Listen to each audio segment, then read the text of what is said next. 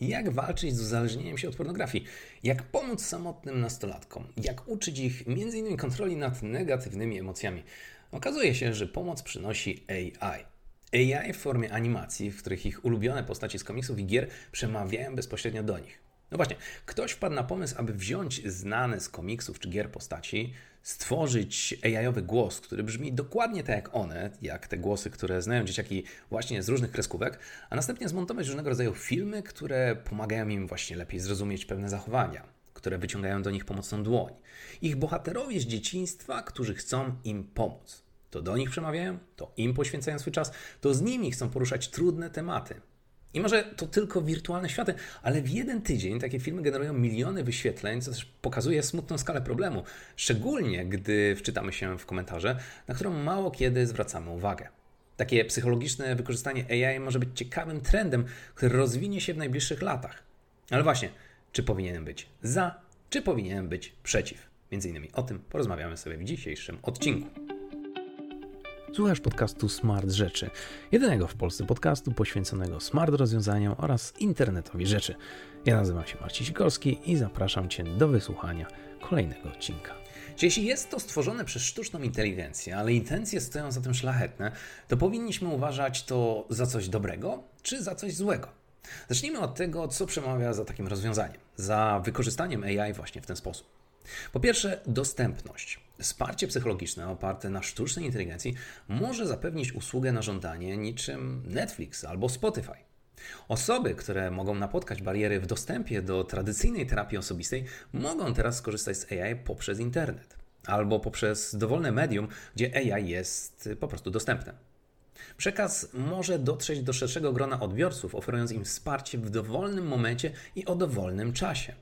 A przez to, że AI zawsze jest wolne i ma dla nas czas, to i problemy możemy rozwiązywać, kiedy mamy taką potrzebę. Po drugie, skalowalność. AI ma potencjał skalowania i wsparcia psychologicznego dla wielu osób jednocześnie. I mówimy tu o milionach osób jednocześnie. Może obsługiwać wiele rozmów i zapewniać spersonalizowaną pomoc bez ograniczeń związanych m.in. z zasobami ludzkimi. Zatem koniec, nie ma terminu przez miesiąc i proszę przyjść później ze swoimi problemami. Czas pomóc milionom potrzebującym jednocześnie. Po trzecie, anonimowość i prywatność. Systemy oparte na sztucznej inteligencji, szczególnie w roli postaci z gier lub komiksu, mogą zapewnić poczucie anonimowości i prywatności. Takie rozwiązanie może dać bezpieczeństwo oraz zbudować takie zaufanie wobec klasycznego ludzkiego odpowiednika, który może, ale nie musi, wydawać się mniej godny zaufania. Paradoks? Być może, ale coraz więcej przypadków przemawia za tą logiką to takie postacie wzbudzają właśnie zaufanie. To do nich dzieciaki chcą przemawiać, to z nimi chcą się spotykać. Taka forma na swój sposób pozwala pacjentom otwarcie wyrażać swoje obawy i uczucia bez obaw przed oceną innych. Szczególnie, że dzielą sekret właśnie ze swoim bohaterem z dzieciństwa i to z nim przełamują swoje lęki. Po czwarte, ciągła informacja zwrotna. AI ciągle się uczy, co oznacza, że może też oferować ciągłe monitorowanie i ciągłe informacje zwrotne w czasie rzeczywistym, co też oznacza, że może być coraz doskonalsze. Śledząc wzorce zdrowia psychicznego użytkowników i identyfikując potencjalne zagrożenia, może ono dużo wcześniej wykryć wczesne oznaki np. niepokoju i zapewnić profesjonalną pomoc. Skala ma tu znaczenie, więc im więcej osób takie AI pomoże, tym lepiej zrozumie wzorce i tym lepiej będzie pomagać kolejnym i kolejnym osobom. Po piąte, doskonała personalizacja. Algorytmy sztucznej inteligencji mogą analizować ogromne ilości danych, w tym indywidualne preferencje, doświadczenie i reakcje. Mogą zapewniać spersonalizowane wsparcie na poziomie nigdy dotychczas niespotykanym. Zapamiętywać każdy detal na zawsze. Dostosowując się do unikalnych potrzeb każdego użytkownika, AI może zapewniać bardziej ukierunkowane zalecenia. Mówić do kogoś, kto poczuje się wyjątkowo, a przez to, że wyda rekomendację lub zalecenie ktoś, komu ufa pacjent, to i szansa na leczenie wzrasta a pętla informacji zwrotnej także wzrasta. No ale, ale, to, że Batman nagle ci pomoże w Twoich dramatach, to nie tylko sam cukier, to nie tylko same pozytywy i to nie tylko spojrzenie przez pryzmat, to się może udać, to może być ciekawy trend, to może w przyszłości być coś, co zmieni trochę naszą branżę. Co więc przemawia przeciw takiemu rozwiązaniu? No, po pierwsze, brak interakcji międzyludzkiej. AI, co by wspaniałego nam nie wróżyło i oferowało, wciąż brakuje empatii międzyludzkiej, która jest kluczowa w terapii. AI może mieć trudności z pełnym zrozumieniem i reagowaniem na złożone niuanse emocjonalne, sygnały niewerbalne lub głębsze problemy psychologiczne, które wymagają ludzkiej intuicji i wiedzy. Człowiek człowieka zrozumie dużo lepiej i szybciej, a maszyna póki co nie. Po drugie, ograniczone rozumienie emocji. AI może mieć trudności ze zrozumieniem i odpowiednią reakcją na emocje i uczucia, szczególnie w złożonych sytuacjach. To, że AI w postaci przykład Spidermana może zapewniać ogólne odpowiedzi, może nie zawsze być idealnym remedium.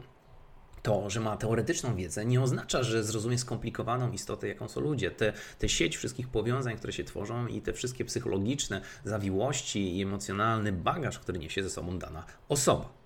Ich każdy najdrobniejszy niuans emocjonalny tych oto pacjentów trzeba poznać. AI może przez długi czas jeszcze spłycać to wszystko i przez to wydawać złe osądy. Po trzecie, względy etyczne. Wykorzystanie sztucznej inteligencji w psychologii wiąże się z kwestiami etycznymi, takimi jak choćby zapewnienie prywatności i bezpieczeństwa danych. No, trzeba uniknąć stronniczości algorytmów, trzeba zachować przejrzystość i reagować na niezamierzone konsekwencje, które mogą być reakcją na działanie właśnie AI. Kto wie, jak zareaguje maszyna? Kto wie, jak zareaguje człowiek? Kto wie, kogo będziemy potem winić? Nie mamy gwarancji na zachowanie i rekomendacje AI.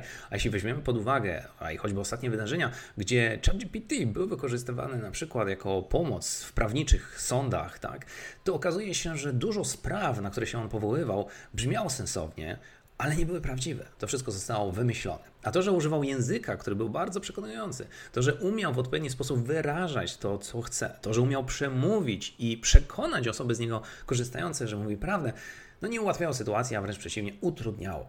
Więc względy etyczne są niezwykle istotne w tym wymiarze. No i po czwarte, ryzyko błędnej interpretacji. Systemy AI opierają się na algorytmach i predefiniowanych wzorcach. To zaś może prowadzić do błędnej interpretacji danych wprowadzanych przez użytkownika lub błędnej oceny jego stanu psychicznego. Ktoś może się na przykład zwyczajnie pomylić, ktoś może kłamać, ktoś może mieć zły dzień. Maszyna to zapamięta, uzna, że to jest prawdziwa odpowiedź i na tym przykładzie czy z tym wzorcem będzie działać dalej, a niestety to tylko będzie prowadzić do negatywnych skutków.